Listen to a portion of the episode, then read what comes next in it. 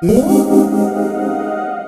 everybody. Welcome to the Doomer Optimism podcast. Um, I am here with Joseph, the Homestead Padre, and I feel like he's been in our Doomer Optimism circles for so long, and I just felt like this is such an oversight. He should have been on the pod at some point. Um, he's been a teacher in my classes. He's like an inspiration for so many people. Um, you know, a lot of times when people are listing off people in the doomer optimism sphere, they're like, yeah, like Padre, you know, he does such good stuff. Um, he's so impressive what he can accomplish. So I figured let's get him on. Let's talk about his, um, you know, homestead life, his journey there, um, and, you know, just chit chat. Um, so let's start Padre by having you just kind of introduce yourself, talk a little bit about how you got into homesteading or why, um, and then we'll go from there. Okay. Um, my name is Joseph, everybody, if you don't know. Um, I started homesteading. Um, I got interested about 12, 13 years ago.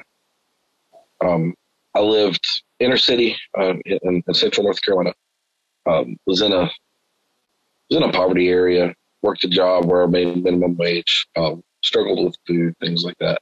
It really come about, I guess, 2008 with the uh, market crashes and everything.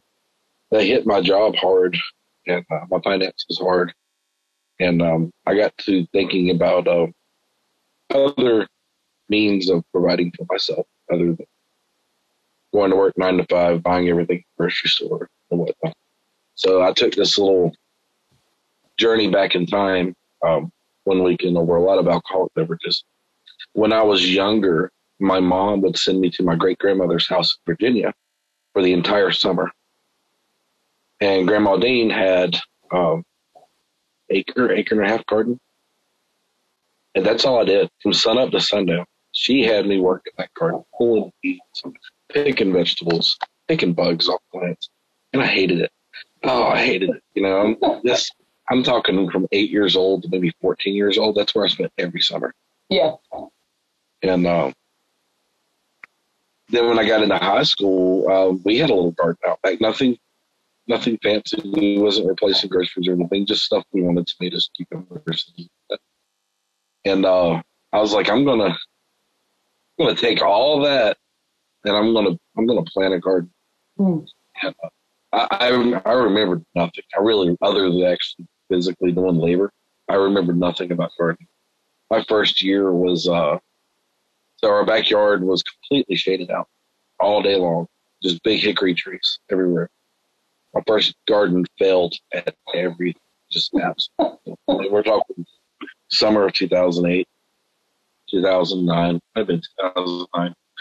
And, uh, so I, I walked to the local library, just started reading books, every book I could find on gardening, and that led me into. I found some books from the '70s on homesteading, and I got to reading about reading those, and I got interested in that. And I was like, I think, I think this is the life that I want.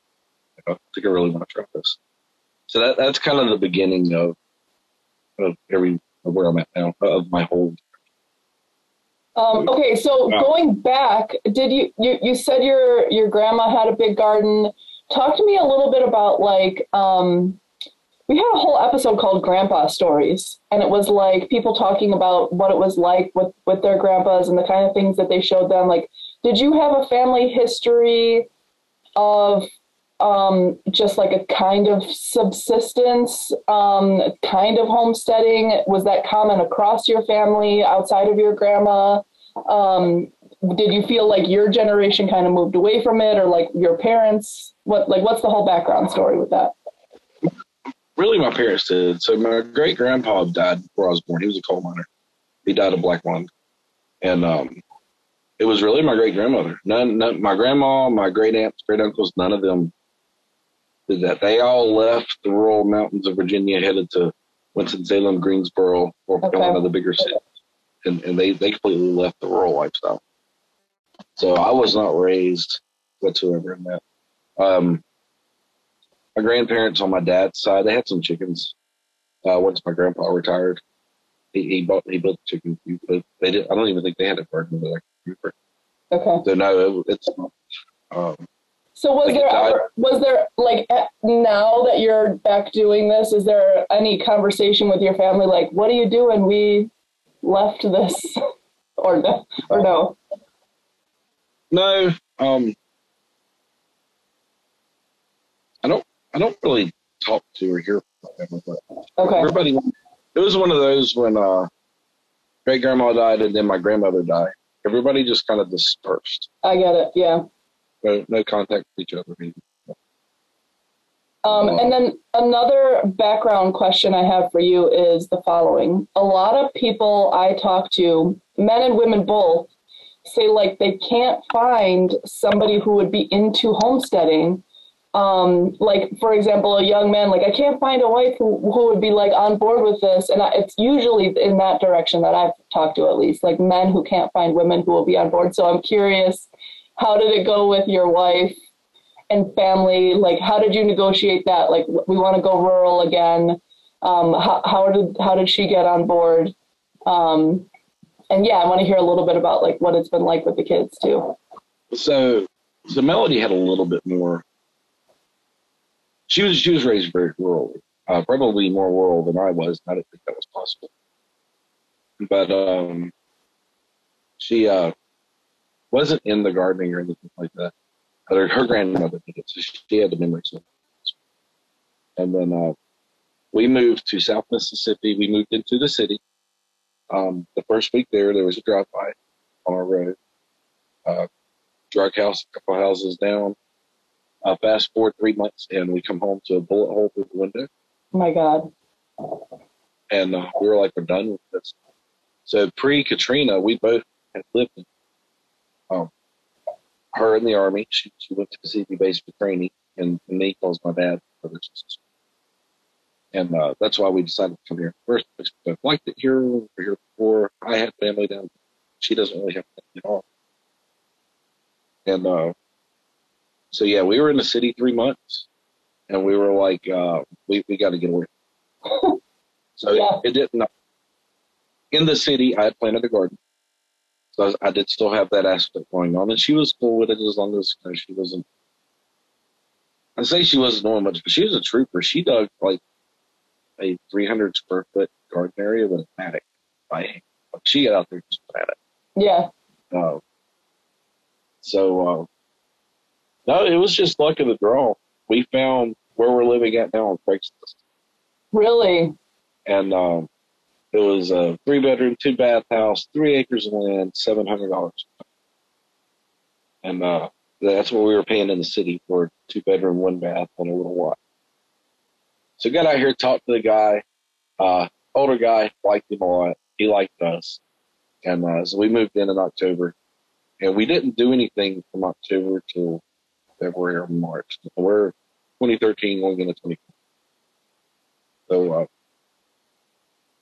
I asked him that March, I was like, can I have a garden? You know, I got three acres of land here. Can I cut out a little stuff? And um, at, at, at this point in time, we've already been going to farmers markets, buying food, canning food. So we were, we, we've already been getting into the part of the homesteading lifestyle. We just don't produce. yeah So he's like, yeah. He's like, as far as I'm concerned, if you're paying rent, that's yours. You do whatever you want. oh that's cool I was like, okay. So first year we had a garden, and uh, that March I did a whole little garden area, probably a thousand square feet. And uh, my wife was like, "I want chickens," and I was like, "All right." So let me go talk to uh, the landlord. He's like, "I done told you, do whatever you want back there. Uh, as long as you're paying rent, it's yours." yeah Okay. so uh, five chickens that year. Then come August, uh, a guy I worked with had goats. He had to get rid of some. Had too many. He's like, "You want it?" So again, I, I called my landlord. He's like, "Man, I done told you." So um, I very fortunate what we uh, as far as a landlord doing that. I know uh, Jordan rents. yeah his- Jordan. So the, the rental is a is a possibility. We've been here ten years now. The 11 in October, and uh, this year we're actually looking. But nice he's 69 years old. He doesn't want to deal with it anymore, and uh, he's like, I've already paid me about 80 grand. He goes, I'm thinking 70, 80 grand for the rest of it. Oh my God. Wow. Yeah. Wow. So, uh, we made that transition, which is great because our daughter came home from the hospital here, and my wife's like, "Want to leave home or she come home?" Well, it's that's the the next journey. I've never bought from home. Yeah, so that, that's my next. Journey. Yeah. Um, I would. I just want to say it, it's like crazy. I think a lot of people don't realize this, but there are a couple of people in our sphere who have done rental and it's fine you know it's fine you can do you can use parcels of land sometimes it's with a home or without like jordan hedberg he um like rented a home separately and then was was renting out parcels of land and like running a grass-fed beef business um, on rented pieces of property it's also very common in agriculture to rent um, land to use um, the only problem, of course, is the um, then your margins of like what you produce. If you're renting, you know, a piece of land even separate from a home, then you have to make sure you're like earning enough, and it's hard to earn enough on the land you you use. But Jordan, I think, does a really good um, business. And in your case, the land like came with the rental property of the home that was the same as the city. So that's definitely a possibility. A lot of people say like I can't get onto any land, like I wouldn't be able to afford it. And I think they should try to think outside the box a little bit, especially if you can think about what you're paying in the city and you, you can find a lot of rural places um, for a lot cheaper than what you would be paying for rent in the city.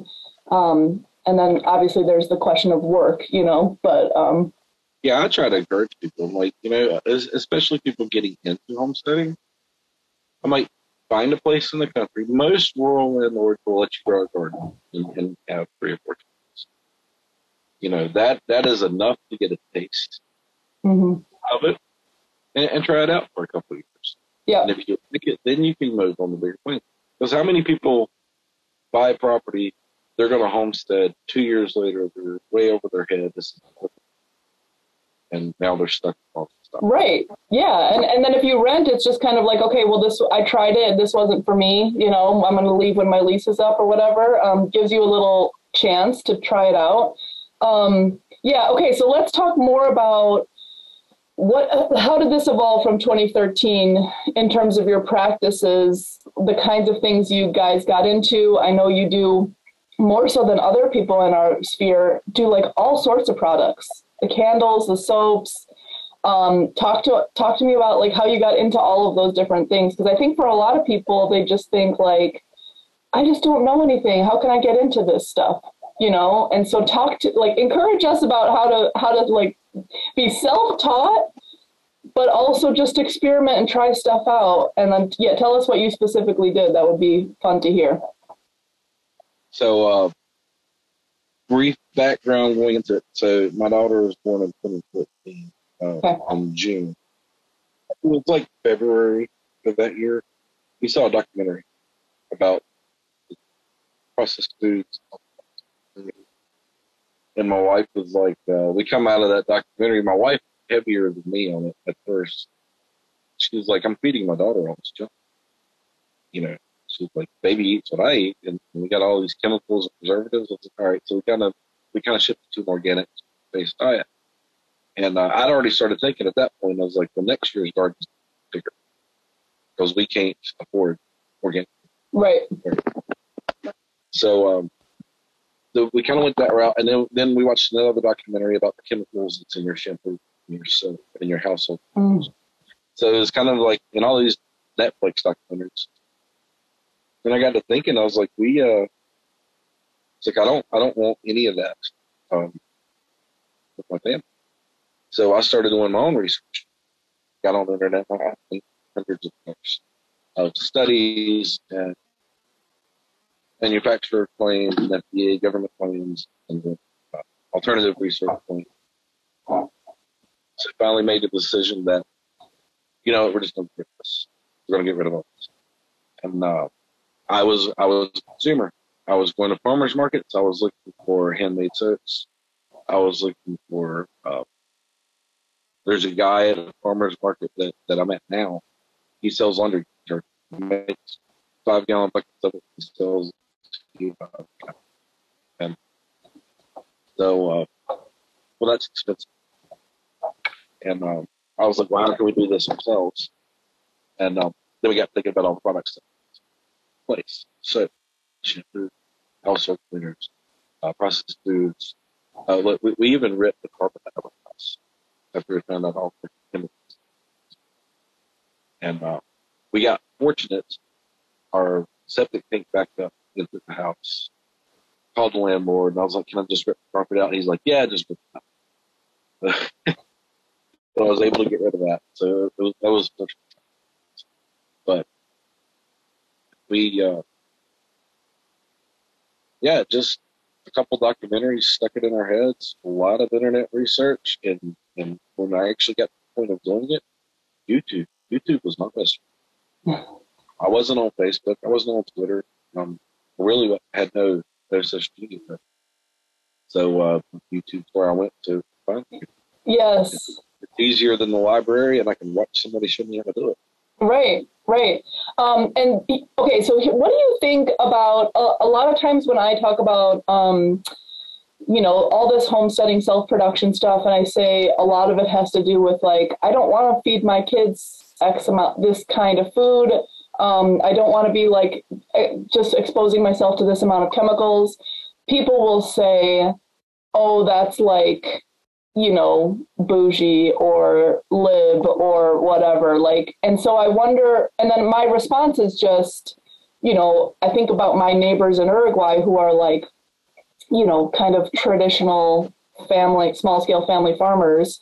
And the way that they access alternative products is they make it themselves and then it's actually very cheap. Um, but a lot of people say well i just can't afford organic or i can't afford like these fancy soaps and stuff like that. And that's just like something rich people to, for, should care about. Um, so i wonder your thoughts on the class question because a lot we get we get that a lot. Like only only rich you know bougie consumers can care about this kind of stuff. And in my experience that's not true um, but yeah, I wonder what your r- retort to that is.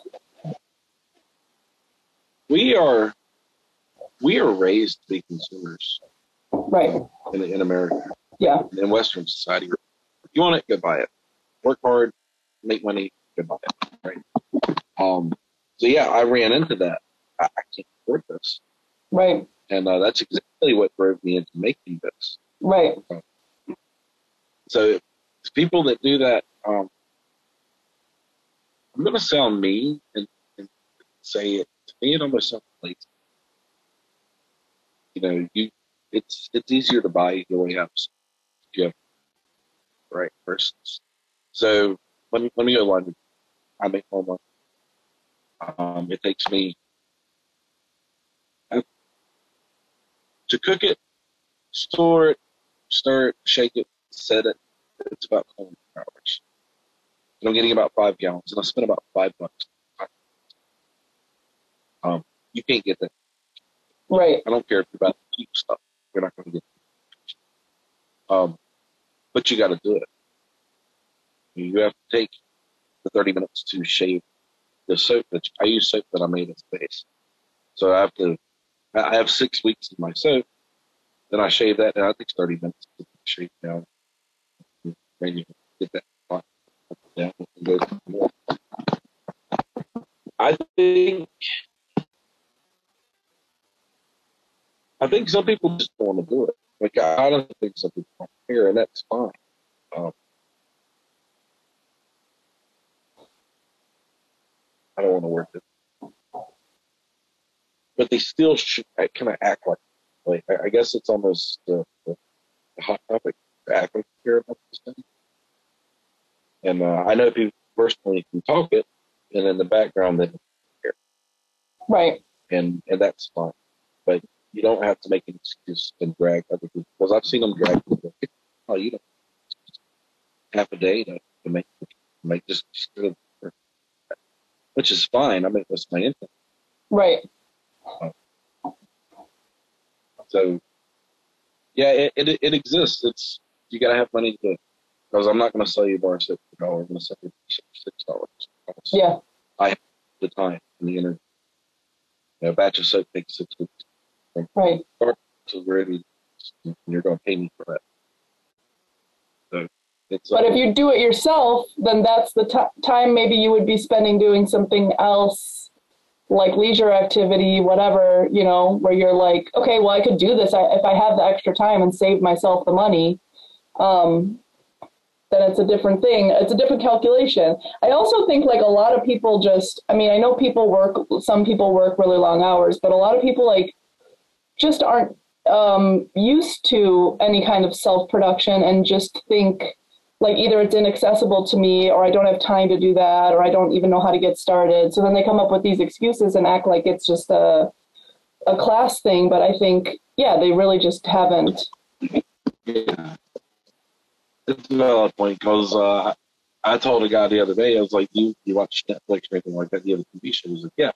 I was like, in the time it takes you to watch one TV show, sitting on the couch, I can cook up a batch of stuff Right. and get it poured in a mold.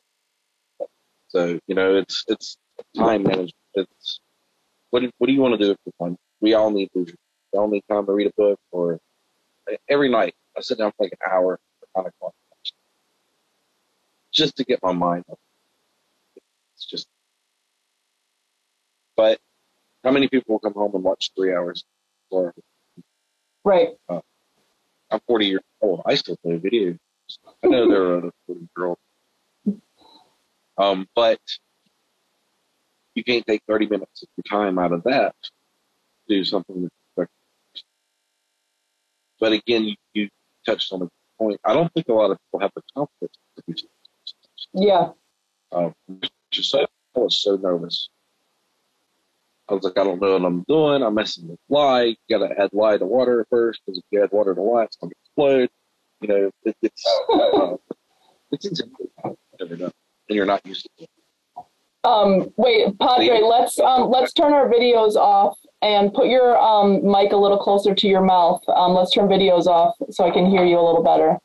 Um, okay, so talk. Wait, I would love to hear. Okay, talk me through the first time you made soap. How did you like get the like? How did you find out what to do? Um, and then talk me through like how you actually did it. Um, you know, just give us an idea of what it's actually like because I think that's a very rare skill in our in our group. I mean, some people make soap, but it's not very common. Um, Google. I found I found the recipe on Google. Okay. It was wasn't a great recipe, but it was one that worked. Okay. So, uh, and I'm reading the warnings about lye and, and all this stuff. I'm like, yeah, they're talking about, you know, you got to do this step right, or it's going to explode if you get it on your hand, it's going to skin. So I'm, I'm sitting here with goggles and latex gloves, and I look like I'm in a laboratory. I take everything outside, like I'm Yeah. doing it at the house. And I'm so scared of this stuff. And I read the instructions five times on uh, do I add lye to water or do I add water to lye? Yeah.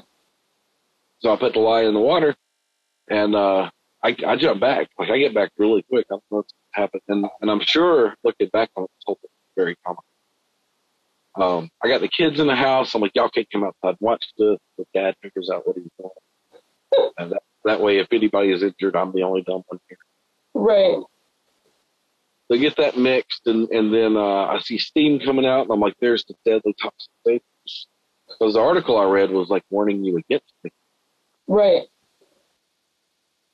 So I'm I got I got my respirator on from when I uh, uh, worked in the shop with sawdust and everything. So I have my respirator on trying to keep the fumes out.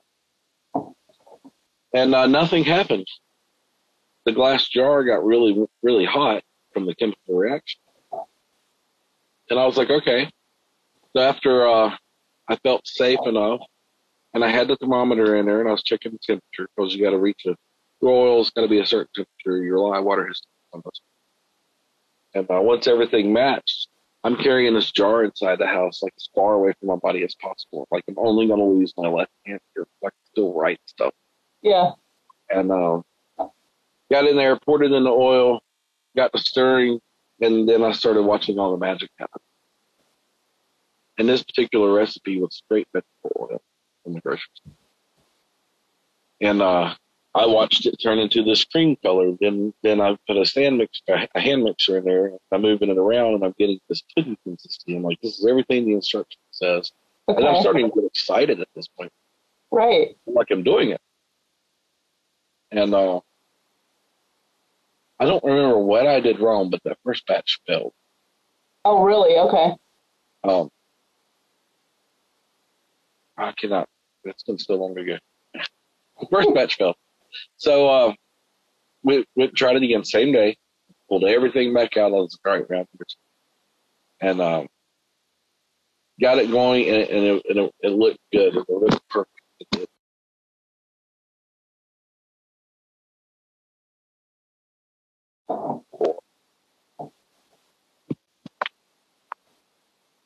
And uh, poured it in the molds, set it on the shelf for 24 hours to cool, pulled it out of the molds, and uh, I did it. I had soap. And I was reading, I was like, you got to let it set four to six weeks. I was like, man, I don't want to wait that long. Um, so cut, I cut it, was letting it set, used one bar immediately. It didn't work so well, so I got disappointed. And uh, there was a lot of impatience. Right. And, uh, I tried a bar a week every week for six weeks. Uh, at that point, I was experimenting to see what the difference was. Right. And I could really see the soap coming together. You by week four, week five, it was looking like soap. It was sudsing up real pretty. Um, it just smelled really bad. Again, because it was just vegetable oil and lye water. It'll clean you. Right. Man, it went, it went like a, a really nasty smell. It just I call it the clean smell. You didn't get the clean smell. Okay. For me, that's something florally or something sweet, or or I think soap has its own smell as it is. So right. when I used when I used uh, grocery store soap, Gain, Gain was my product. Gain smelled clean. So um, yeah, it was. It smelled like burnt oil. That's what it smelled like. So it worked. Yeah. Okay. It got you clean. And so then what? So then what happened with your soap making over time? Like, did you change the recipe? Did you add? Did you add more scents to it to get that to try to approximate that soap smell that you were used to, or how did you adapt over time then? Sorry, coughing. Um, we um I was like, it worked, but it, it didn't work well. Um, I mean, it worked well, just what, what we wanted. So um, I did a lot more research, and I was like, well, do, do I have to use vegetable oil? And basically, any fat works. Okay. So we started experimenting with uh, sunflower oil, coconut oil. We used coconut oil. That's the only oil base for the longest time. Okay. And, um, and then my wife was getting into uh, uh, essential oils. So we started playing with that, throwing different essential oils in there. Uh, the mica clay uh, for color it, and it, it, was really a process over about three years of colors and smells and figuring out how to blend different essential oils to create different smells. And uh, it, it, was it was one big science experiment. Yeah, um, and you know, took, uh, sorry, go ahead.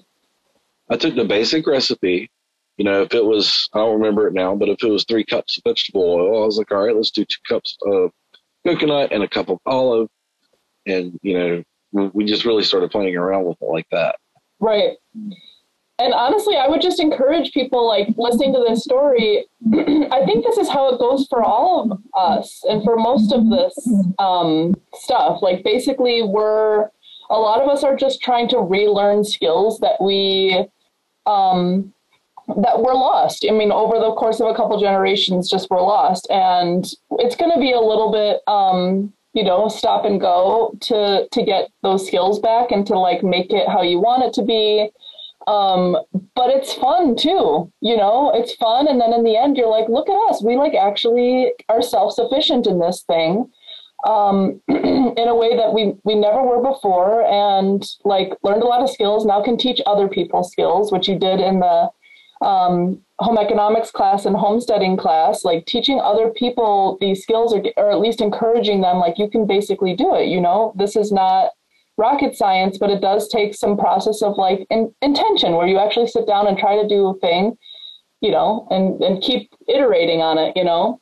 Um, another thing I wanted to ask you about if we're done on the soap for now is you're the small garden king. In my homestead class, you're the small garden guy. Um, so I'm wondering if you can talk to us about like your small garden philosophy, basically. Um, I know you can produce a lot in a small amount of space. And I think another thing in terms of access, a lot of people say they can't get, um, you know, they can't get onto some land or whatever. But you say, you know, just get going with a garden and you can produce a lot in a small amount of space and then just feel like very empowered by that. Um, so, yeah, talk to us about your small garden philosophy a little bit. That'd be fun. Um, I am I am a huge fan of intensive gardening, and um, what that and what that is is the most amount of food in the least amount of space, right? So I I, I studied I studied all different things before I got to this point. I studied square foot gardening. I studied back to Eden garden, um, food forests. Just if it was there, I, I researched it, and um, I come up with. Which apparently I'm not the only person to come up with this, but I credited myself for a while. Uh, a mixture of square foot companion planting. Okay. And how and what that would look like is um, so there there's a girl local here. Um, she lives in an apartment. She has a, I think her balcony is three foot by six foot. Okay. And um, she was like, "What can I do?" I was like, "Well, we're gonna get some. We're gonna get you some containers planted." And uh, went over there, mapped out her balcony. I was like, "How much sitting space do you want? How much garden space?" She was like, "One chair, fill the rest up with vegetables." I was like, "Cool." So uh, with the Home Depot, we got some five gallon buckets. We got. They, Home Depot has these wonderful heavy duty black plastic totes. Picked up uh, enough of those to, to line the railing and where her apartment is.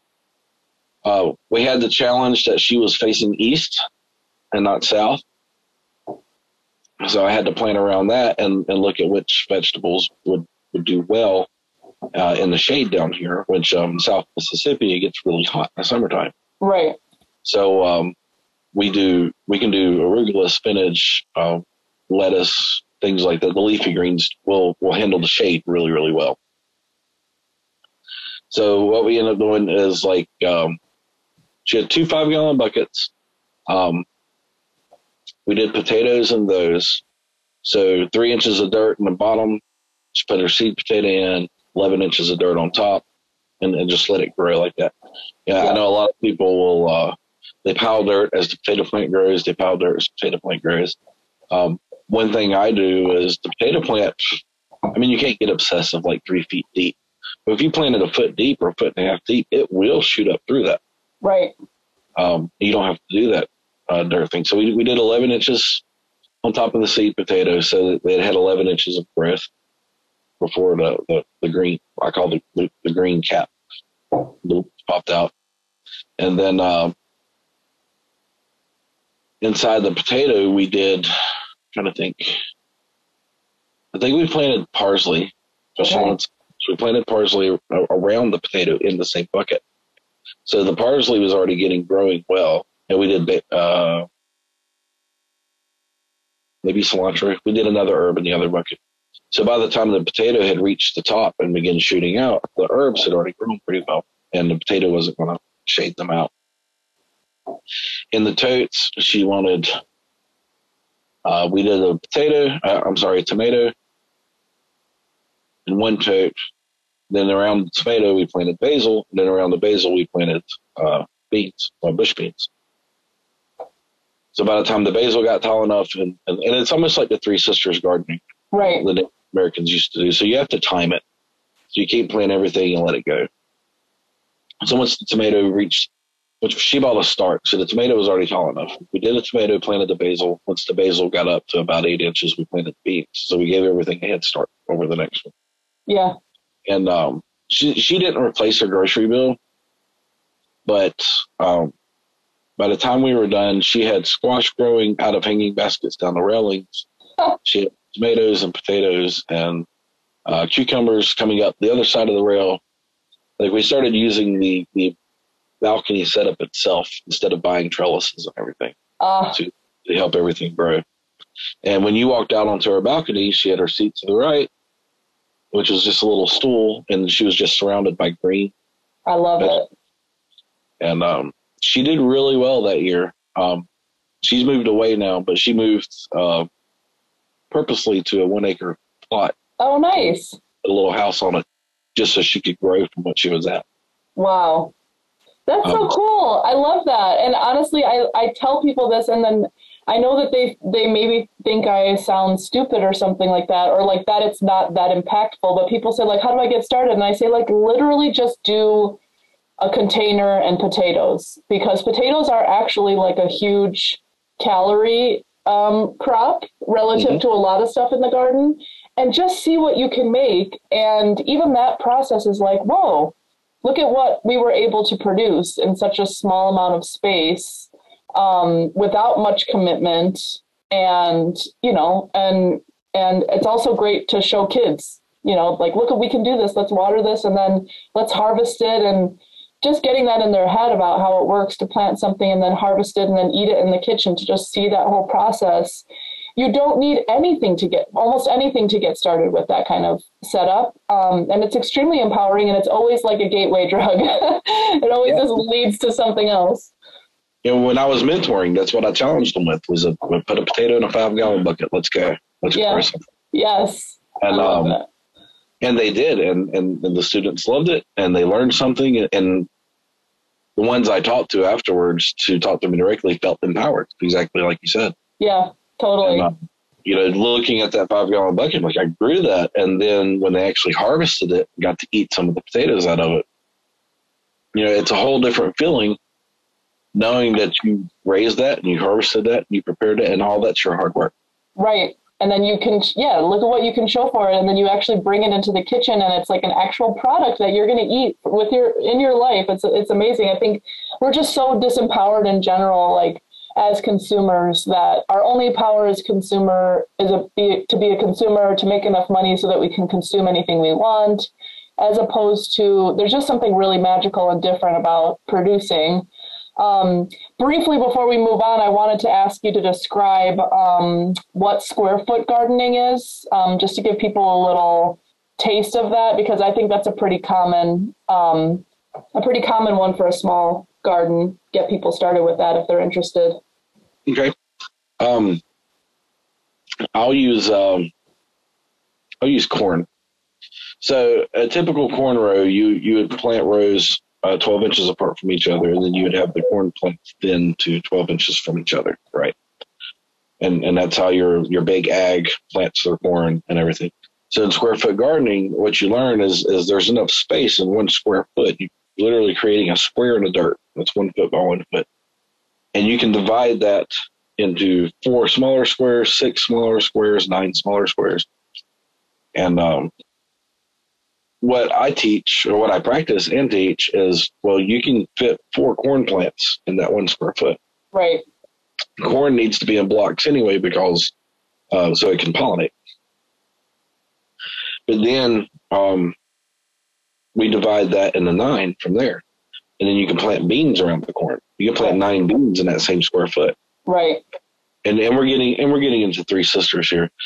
And well, once you have a, a six by six square, six foot by six foot, and and you have um, math isn't my thing this morning. Was that twenty four corn plants? Yeah. Um, now you can put a a squash plant or a pumpkin plant the dead middle of that six foot square. Right. So now now you have corn and you have beans and you have squash all growing in um, 36 square foot of area.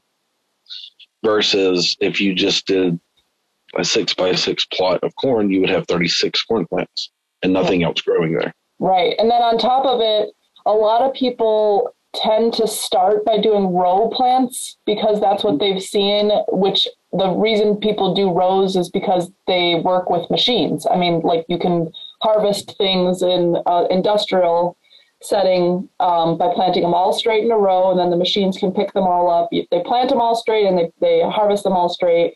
But we there's nothing that's stopping a small scale gardener from doing any kind of configuration. And the square foot is nice because I think that they tell you in the square foot gardening book to make it like at the biggest um, 10 feet by 10 feet because then you can reach to the middle. But yes. basically, the idea is you just make a box and you walk around the outside of the box um, and you work in those kind of squares as opposed to rows, which actually waste a lot of space because you have a lot of walking paths between rows. Right. Um, I, I personally do five, by five squares. Okay. That's that's and, and a lot of that's for my children. You know, I have okay. an eight-year so it's a lot easier for her to get in there and work with me. Right. Uh, in a five foot by five foot square. Yeah. And and we have one foot of walking path between each square. Okay. So you go out there and look. There's there's just square after square after square, and all these little paths going between them. Yep. Uh, speaking of that, how has it been with the kids um, these past 10 years? T- tell me a little bit about what that, that's been like, having them be involved. Um, well, I started when my daughter was first born. It was really the first year of that. So she was too small. So she's been raised with it. Okay. Uh, all she's ever known is dad does a garden in the summer. Okay. Um, the youngest boy, he um, he's never really had an interest. Okay. In gardening, he's um he's he's more he's my bookworm. Okay. he, he, he would rather be tucked away in the corner of his room reading a book. Yeah. And um then the oldest boy, um so the boys are my stepsons. Okay. And just to clarify that, um I'm the only dad the youngest boy knows. He was three when me and his mom got together. Okay. Um, the oldest boy was nine. It took it took a couple years for him to uh, get involved, and a, a, lot of a lot of uh, background I won't go into detail on, but basically his real dad became non-existent, and once he accepted that I was dad, right, he he began to be more active in the garden and with the chickens and with the goats. Um, and now at, at almost 20 years old, that this is his dream. He wants a big five ten acre farm and Aww. tiny house, and like he said earlier, uh, having trouble finding a woman that shares those. so twenty years old, never had a girlfriend because he can't find one that has the same interest in it yeah. as him.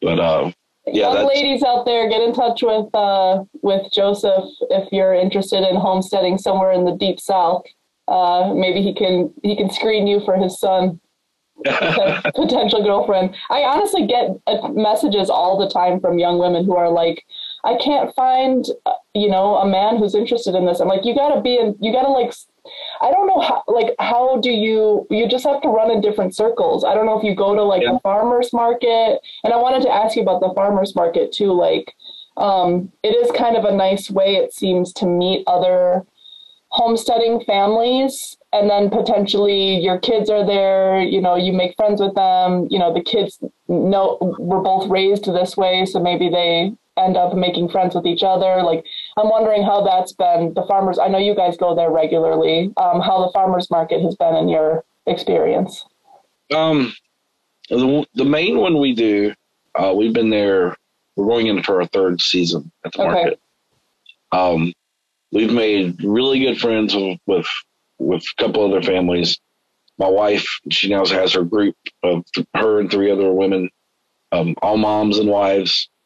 And, um, now once a month they go out and do their thing.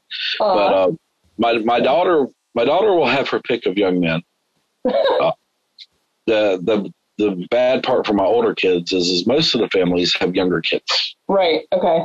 A lot of, a lot of younger families um, younger than me and my wife. My wife's the oldest in her clique, and um, this you know we didn't have my daughter till we were in our thirties. Right. So yeah, she's got her pick of young men that are country boys and, and uh, the lady that does the, the main vegetable vendor, her kid, he's branched off. He's now growing his own garden and he has his own booth. He's selling his own vegetables. He's nine. Oh wow! Yeah, it's just the cutest, coolest thing. Like, I have chickens, but I always go buy a dozen eggs from him every week. Just you know, Yeah. so you- just for encouragement more than anything. That, is so cute. Um, yeah, and I know Roxanne was saying it. It had like at least for her. This is Happy Holistic Homestead for those who don't know. She was saying at her farmers market, like they also kind of at the end of the market each time do a little informal swap of things they haven't sold Yep. and that have too much of. And I'm like, oh, how cool! It's like really informal economies there. Yep, we have um, we we have um, down home mushrooms, which they have this beautiful little small scale mushroom growing setup, and um, her husband, uh, which means he almost become good friends. He is a lover of bread, all things bread, and I I sell baked bread. So at the end of the uh, every every week, I come home with mushrooms and he goes home with bread. Nice. Um, the the main vegetable lady, I I took home a small kiddie pool worth of corn last year for twenty bucks. Okay. Um, she had it left over. She's like, we don't want to haul this back out next week. I got thirty four quarts of corn okay. out of that once I processed it in canned it all. That's so um, it is a lot of corn. And uh, so yeah, absolutely. We uh, everybody swaps around. When, Yeah. when the last 30 minutes of market as it's dying down, we'll get out of our booth and start walking to other people's booths. right. Uh, we pay cash for some things, we swap for some things. yeah. That's great. Um, it's not not so much my wife's booth with the uh, candles and the and the uh, soap and things like that, but those of us with perishables, vegetables, mushrooms, fruits, bread, uh, You gotta we get, do. gotta get it. Yeah, you don't need ten loaves of bread or whatever at home, but you can swap them for other stuff, which is I got half a deep freezer full of frozen bread loaves. okay. That's I'll- another way to do it. Yeah, Yeah, uh, you know it'll freeze and maintain quality for ten months. yeah, So, um, but it gets to the point where you're like, I got I got twenty loaves of bread in the deep freezer. I don't want to take anything home with me. yes, right, So, yeah. exactly. A lot, a lot of swapping. That's so fun. Um, okay, so I'd also like to hear a little bit more about your animals um, and how you do goats and chickens on top of the garden in such a small plot. Um, how do you run them? Yeah, like what what is the what is the approach approach you take with the All right. animals? So the garden and the chickens are, are very closely connected to each other. Okay, in in that I have really bad soil here. It's mostly sand, not a lot of organic matter in it, and um, so the I, I don't free range my chickens. I don't chicken track my chickens. They are uh, in a run for a specific reason. So they spend two years in that run, and then I move that run. okay, Um, where the run was at is my new garden area okay, so it's always rotating around so the chickens can keep the soil um, basically fertilized. With the goats and the sheep, uh, I use all electric goat netting fencing okay, that we can move around. So uh, it, it is a lot of rotational grazing. My my goats and sheep don't spend more than two or three days in one spot, okay, and then I intentionally let the backside of the property grow up. They go back there once every three months got it. Um, I, just, I, I just let it go wild, and then I send them back there to clear it all down. That's so great. When and how did you first hear about rotational grazing to be able to set up a system like that? Because I, I honestly feel like uh, different people are coming to it in different at different stages. You know, was it that just part of all your homesteading reading, or like how did you get into that? I, I had read about it, um, but hadn't practiced it. It was kind of like uh, something I come across, read, okay, that's neat, and, and Yeah. going. And uh, that was really before we got in. At that time, we had like two goats, Okay, and uh, we had a hundred foot by hundred foot fenced, permanent fencing area, and um, that that was sufficient for two goats. Okay. On top of the the, we were still feeding grain and hay, uh, supplementing the grass. right, And um, as as farm math happens, you're never happy with two. You're going to end up with six or ten or. I think we're ordering six, 70 chickens this spring. seventy. 70. Oh my God, farm math. Explain what farm math is. Uh, farm math is where you buy two chickens and you go buy feed, and they have some chickens on sale, so you come back with two bags of feed and four more chickens. and then the next time you come out with eight more chickens. Yeah. Or uh, somebody's in the parking lot of Tractor Supply with a goat in the back of their truck, and they're like, "Hey, fifty bucks, I need to get rid of this." And you're like, "I could use another goat." um, everything multiplies whether you plan on it or not. Right. Um, so we're we're we're doing chickens because of the uh, the egg shortage that's going on. Right. Uh, we're we're going to try to capitalize on that this year. Great. I figure I figure farm raised at six dollars a dozen. I'm two dollars cheaper than Walmart on their Right. dozen, and uh, I could actually might make some money off of them this time. Yeah. But um, uh, rotational grazing. So um, a- as we multiplied our goat herd, and we ended up with six goats and then eight goats. I walked back there one day and I got to notice, and I'm like, I got some bare spots, and then my goats got worms, okay. and I was like, oh. This this ain't good. So I got to doing some research, and we're like, you know, when they're when they're forced to eat low to the ground like that, that's where the the parasite load is. And uh, I was like, well, we got to do something about this. And, and you know, we we've talked about in the class about how don't put up permanent fencing until you know for sure. Yeah. I was like, oh, I gotta. So so we're throwing up permanent fencing, temporary. So we got rolls of of cattle or, or goat fencing, and we're running metal stakes in the ground, Okay. and we're letting them graze this area, and it's getting low.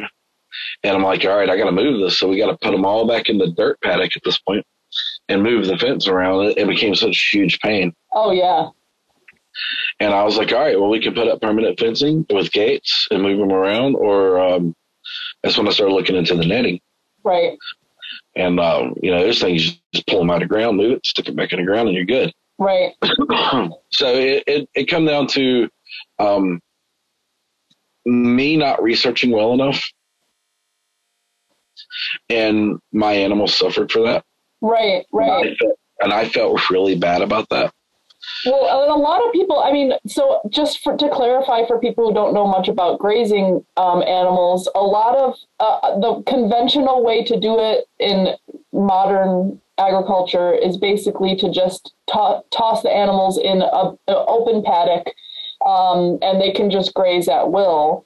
And it's a relatively new thing to think about moving them with electric either netting or they have strings, these wires that you can string up like two or three that won't hold goats, but usually it'll hold a cow if you've got um, if you've got strong enough electricity. And basically, you're trying to move the animals through the landscape in a way that mimics how natural predators would move ruminants through a landscape, where they they but they eat eat um, and trample hard in one spot and then they move along and let that spot rest for Yep. a long time and then don't come back to it until the grass is fully recovered and all the manure they dropped and all the trampling they dropped all turns into soil health um, soil carbon all sorts of good stuff and so you know it's a relatively new thing that we have the technology to move these animals through this way and a lot of people i think when they do it the conventional way that like you were saying joseph they have problems with uh, parasites the animals suffer. You can tell that the land is overgrazed and it starts to get bare. Um, and so it's really just a relatively new thing that people are coming to but then they realize like wow this is actually um, pretty amazing in terms of like the, the outcomes for the animal and the landscape just with this little electrical fencing um, that you can use and move around um, pretty easily. A lot of times you can just run it on solar panels that come Yep. with it. Mine, Um, mine ran on a solar panel.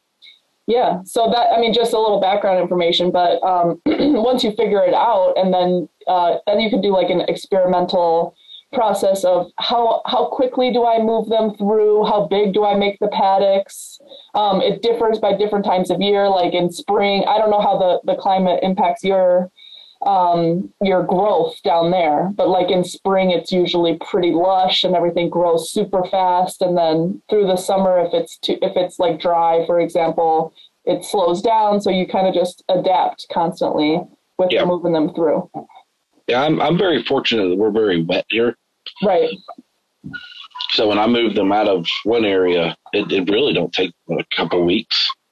Wow. And, and the plant, and the grass is back to, to knee high, and the natural uh, weeds and vegetation are starting to come back in. Um, but it, it rains a lot here. Right. I think we're like the third wettest place in the nation. Oh my god! so it's easy for yeah. You're never gonna really have like dr- uh like a dry, dry or bare patches from lack of water. Right. Um, I, I'm. It's why I love where I'm at, and I probably will never leave. Is, is homesteading minus hurricanes is so easy here. Right. Yeah. Climate, the weather. I, I grow 12 months out of the year. Yeah, right, exactly. Um, okay, the last thing I wanted to ask you about is without like uh, you know, revealing where you live. I'm curious, like I'm assuming your community isn't like necess- you're you're not necessarily like um, in a fancy city or you know, I, I'm wondering like who are the consumers at the farmers market? Is there are there other people around you who are obviously the people at the farmers market too? Is there like a culture of homesteading growing? Um, does it seem like there's more and more families getting into it? Like, I'm just wondering, how, what's the landscape like where you are? I'm assuming just like a small-ish town in the deep south. Um, I hear a lot about what's going on in like New England, where a lot of like rich people from New York are moving in to these rural areas. Um, I, I have no idea what the landscape is like in the where you are, so I'm curious your your your assessment, cultural assessment of what's going on there. If you see any trends or anything like that. Um, 10 years ago, this was unheard of. Um, you couldn't find a market anywhere. Okay. Um, so, um, five years ago, really, you couldn't find a market anywhere. Everything we were doing, we were doing for ourselves. Okay.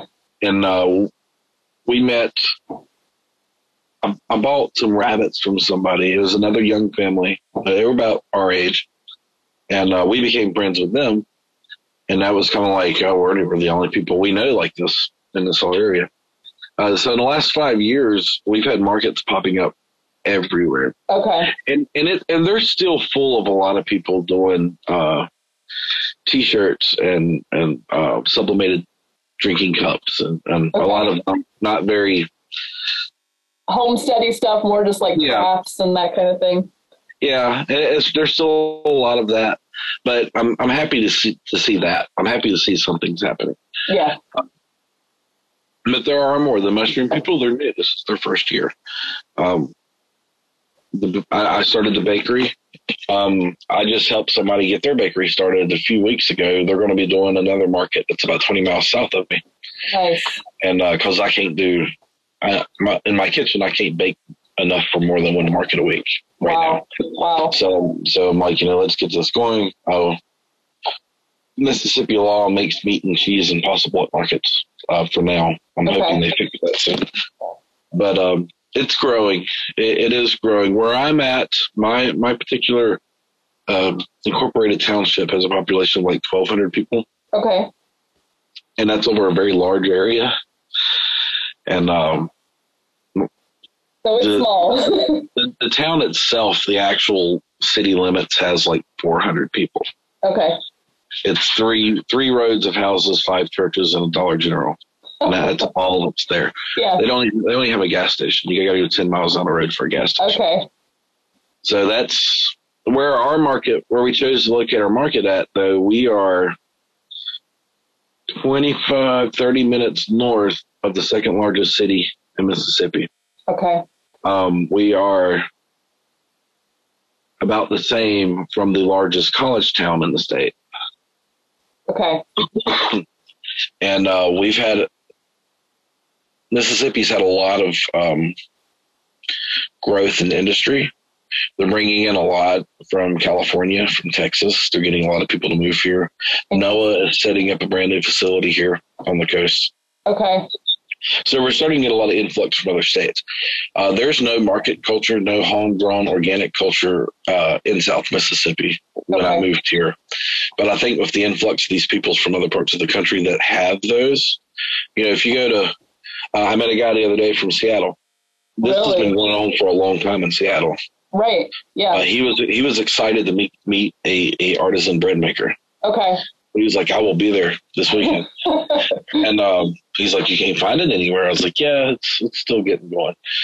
And um, so that that's that's what the outlook looks like. It's it's beginning to pick up, and that's because of people coming in from other places. I get it. Yeah. And and with that happening, um, I think more of the locals are beginning to pick up on it. Okay. So now now that when they drive by, uh, I've had more than one people this person this year go, I drive by here all the time. How long have y'all been doing this? Right. This is our, this is our second year. It's every Saturday. Oh, okay. I'm just never by on a Saturday. I'll start. I'll start coming by. Yeah.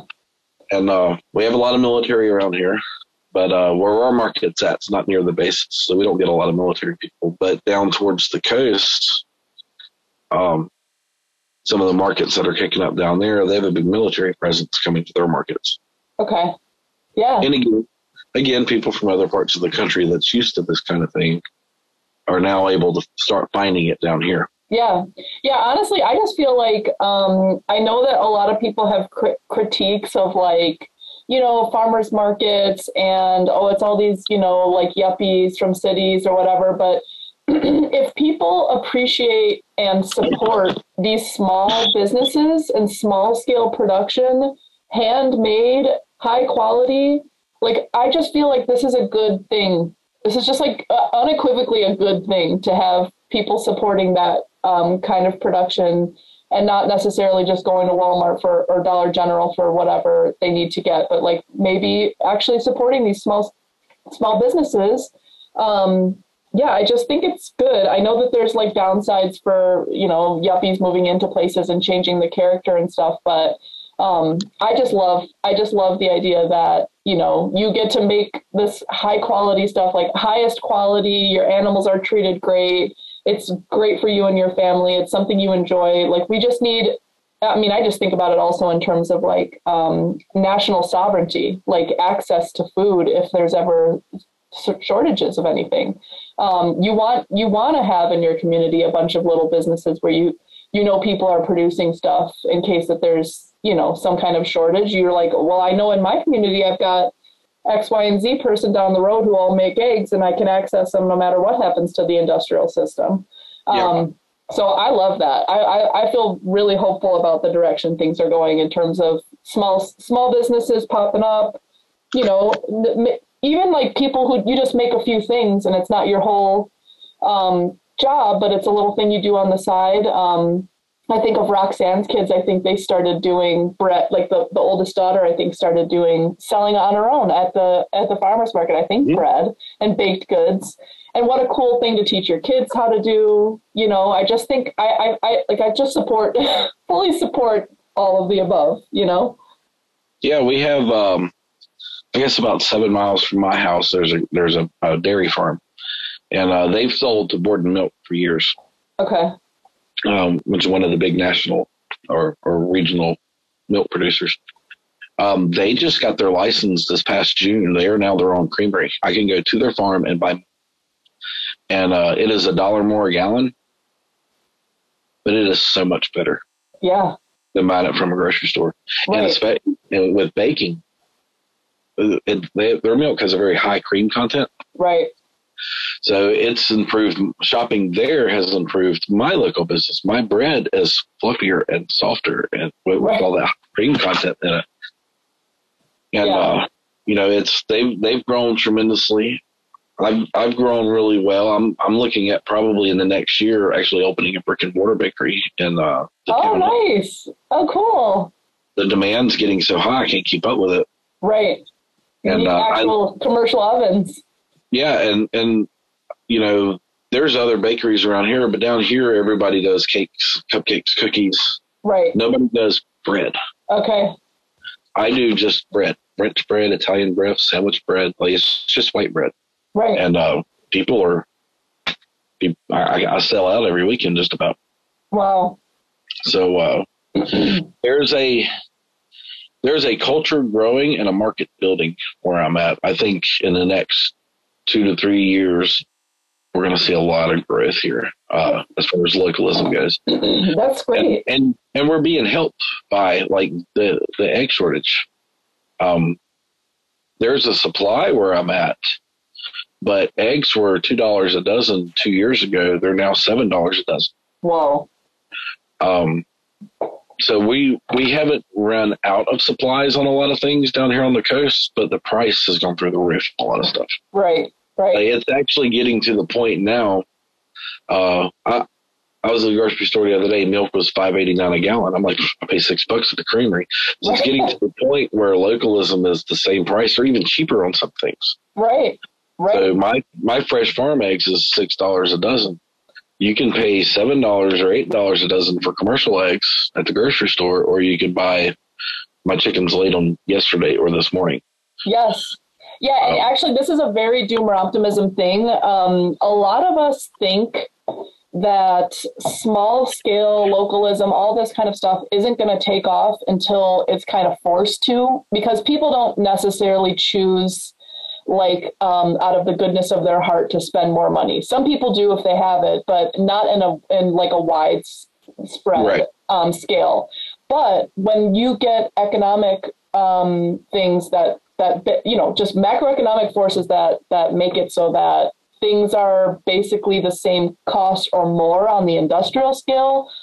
My hope and our doomer optimism whole thing is like i hope that that sort of forces um, people to make different choices both in terms of getting into production like hey man i can make a small business out of this and make a killing right now and it's not that hard you know, it's not that hard to get started with chickens and to produce eggs in my backyard. And it's, and you could make, you could make a real business out of it. Um, and then, you know, consumers too, like, hey, well, why wouldn't I go support this local business as opposed to Walmart or wherever if it's the same price or, or even less? You know, so it's that that's a very doomer optimism point that I'm like, I'm, I'm like, people think, people say to us, like, you just you're like hoping for the industrial system to fail and i'm just like i'm not necessarily hoping for it but i just think it's inevitable um, because it t- requires so much input of fossil fuels and resources and subsidies to keep afloat and it would be much better if we had a million different local businesses um, doing things regeneratively and you know resilient local communities. So i'm not necessarily hoping for the system to break down but i think it's going to happen it is happening and then i hope that people like respond in time making out these little businesses um, and it seems like it's happening little by little you know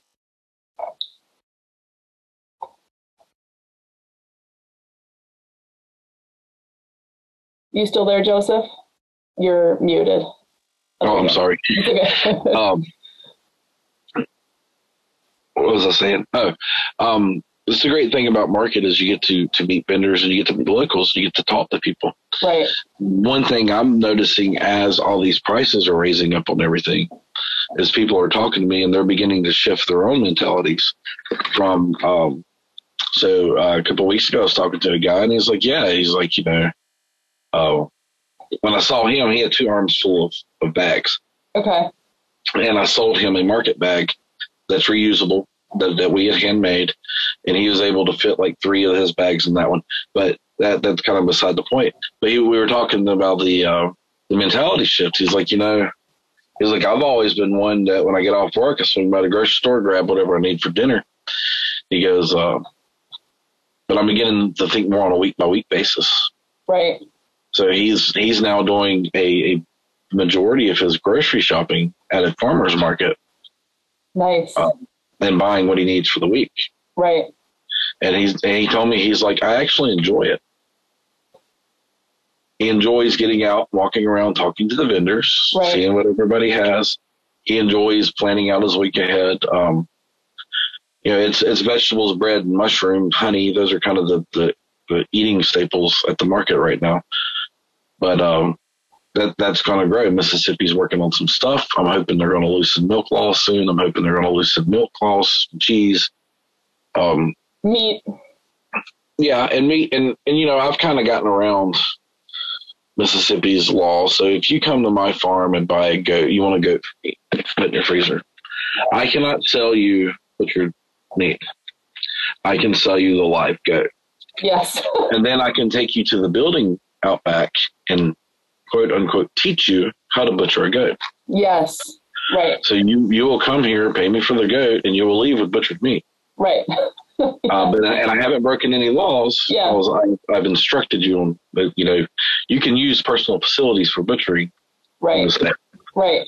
So there there are ways around it, but I'm hoping Mississippi gets a little more lax on it. You know, Well, yeah, and, to- and anyone who wants to buy meat, they do have to do that process as opposed to, hey, you can just um, butcher it and, and sell it in pieces at the farmer's market. You're going to get access to a lot more consumers if you can do that. However, you know what I've heard? I don't know if you heard about this, Joseph. Joel Salatin and a different guy were running this conference a couple months back, and I was looking into it. It was, I think it was called the Rogue Food Conference. And basically, it was a bunch of people who did versions of what you just described, depending on the regulations of their different states, and were inventing new ways to to go around the laws, which are are stupid and usually um, favor industrial producers. So that's why Mhm. we want to skirt them. I'm just for the audience. This is why we want to skirt them. They favor industrial producers, and they um, yeah make it difficult for small scale producers, but um, one of the things that somebody came up with is you can do like a membership, a private club with a membership fee. Um, and that skirts a lot of regulations where you're like, you are buying a membership to our meat club. And then inside the meat club, we're exchanging for no money. Um, that kind of thing where, Oh. or, and, or you made, and I don't know, depending on the different, um, somebody made like, like I think it was like a church. It was incorporated as a church because that was like the easiest thing to do in their state to make an organization. It was like, yeah, we're just all members of this church, and there's like we're we're donating to the church, quote unquote. Um, and then you know you donate however much the meat costs. Yeah. Um, so that kind of thing, which I'm like I'm all for because I mean I know I, I'm just going to say for the record, of course we want to make sure people have quality facilities and they're doing Right. stuff the right way and they're acting humanely to the animals. But more often than not, on the smaller scale, you're going to be way more humane to animals than you would be on Yeah. the industrial scale. And all of the regulations just favor the big guys because, you know, they mostly write them. So Yeah, I, I- I'm all for getting people access to these local products. I, I tell people all the time, you know, that, that my animal's going to give its life for food. I want it to have a good life. Right. Well, got it. And then when we do the the teaching sessions, um, my facility is very clean. Right. I'm very particular about it because, like I tell them, I process my family's food here. right. Um, so I'm not going to give you something I won't give my, and that goes with with with soap and bread and everything else we do.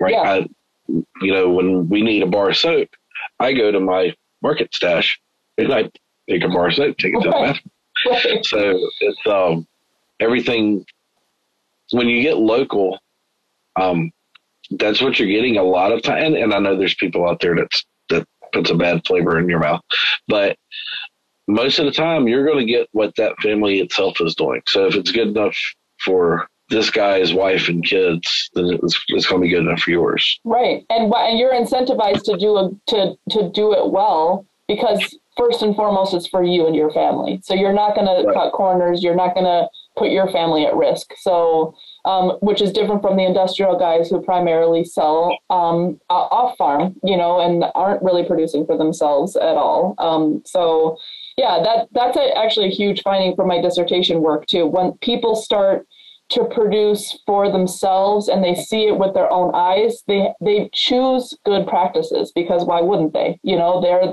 they're the ones it's their own backyard it's their own soil it's their own bodies they're putting it into so they're incentivized to do it. Yes. um okay any last thoughts? Anything we haven't covered that you feel like it just needs to get on the Doomer Optimism podcast, needs to be said to the world where, I don't know, maybe questions you get on Twitter that you just are like, you know what, go back and listen to my podcast with Ashley. I explained it there because there's a couple of times I've been on this podcast like, you know what, people keep asking me why we moved to Uruguay. I'm just going to describe it here so I can say, go back to episode 101 and all. And that's where I just, that's where I describe it. Anything like that where you feel like you Um, got to get it out there? I think we covered that because I, the, the question I get asked most is why did I even start Okay. Um, but I, I would like, um, I, I know you got listeners that are new and listeners that are old to this life. So I did pose a question on Twitter that I would love um, anybody wants to contact me and give me their thoughts or just something to think about on your own. Um, overrated vegetables in your garden. Okay. It's been on, it's been on my mind a lot. Okay. People people will plant uh, way too many tomatoes or way too many cucumbers. Like what's what's overrated? Like what can we do different with our gardens to make it more productive, give us what we need, and not have an overabundance of something else? Yeah, and you know what Uh, reminds me of? You brought this up in the um, homesteading 101 class that we ran together. Um, he, you said, don't plant food in your garden that you don't eat.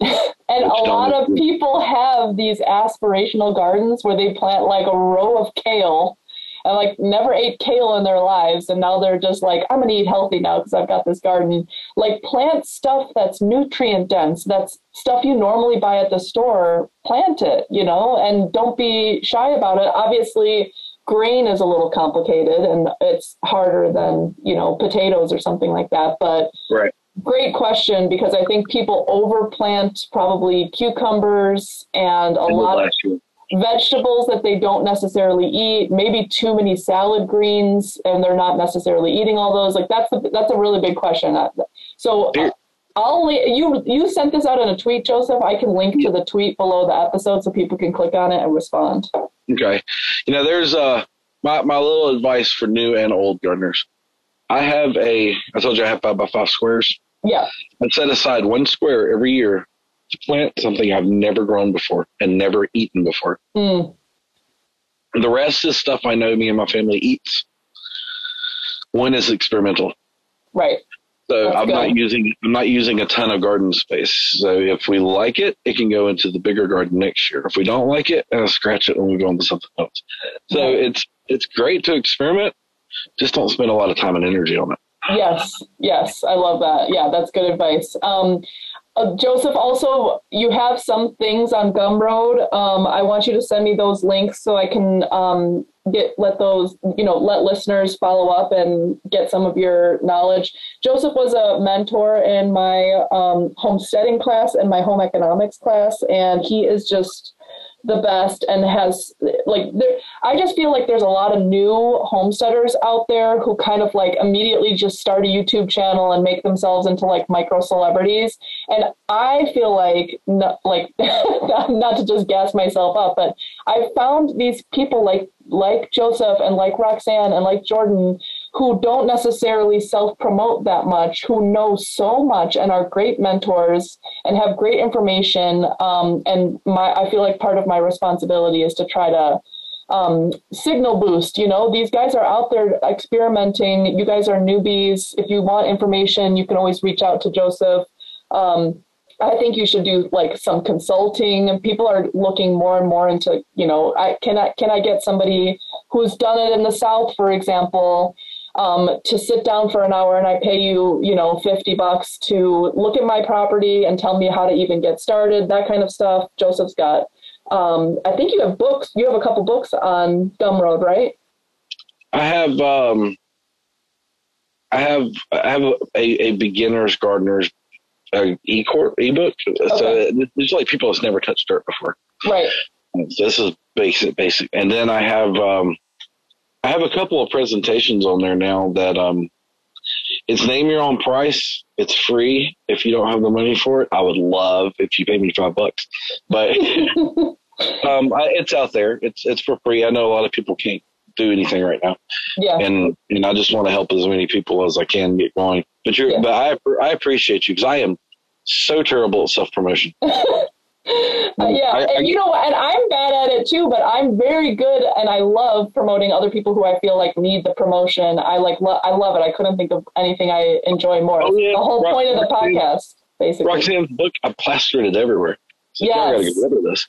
Yes, exactly. So go support Joseph. He's doing the good work um, of making localism happen, um, and he's got really great information to help you out too. Um, you know, he's been through it. He's made mistakes, so you go go give him five bucks for his books.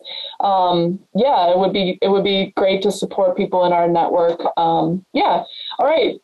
Padre, always a pleasure. I'm so glad that you came on. Um, you're, and we don't have a lot of Southerners in our network, so we have a lot of like Northeasterners. I mean, we've got Jason in the Southeast, but Deep South is rare to find, so it's very cool. Yeah, it gets, it gets kind of lonely down here in these circles. Yeah, I know. I'm, I'm, I'm in a Telegram chat group. I I went and found somebody to bring into the chat group just to have another deep southerner with me. yes. So you're going to be you're the vanguard in the deep south. So everybody look to Padre if you are um, a deep southerner and looking to get started. He's got the experience with the wet climate down there, um, wet and hot um, that not a lot of people have, to be honest. Um, and they, you know, they, maybe they've st- started homesteading, but in, you know, Vermont or something, it's definitely different and needs a different set of uh, expertise and thinking about what, how do you do things there. So, anyways, go go support Joseph. Um, yeah, this podcast will come out in a couple weeks, and I appreciate you. Thanks for coming on. Thanks for having me. All right, have a good one. Bye.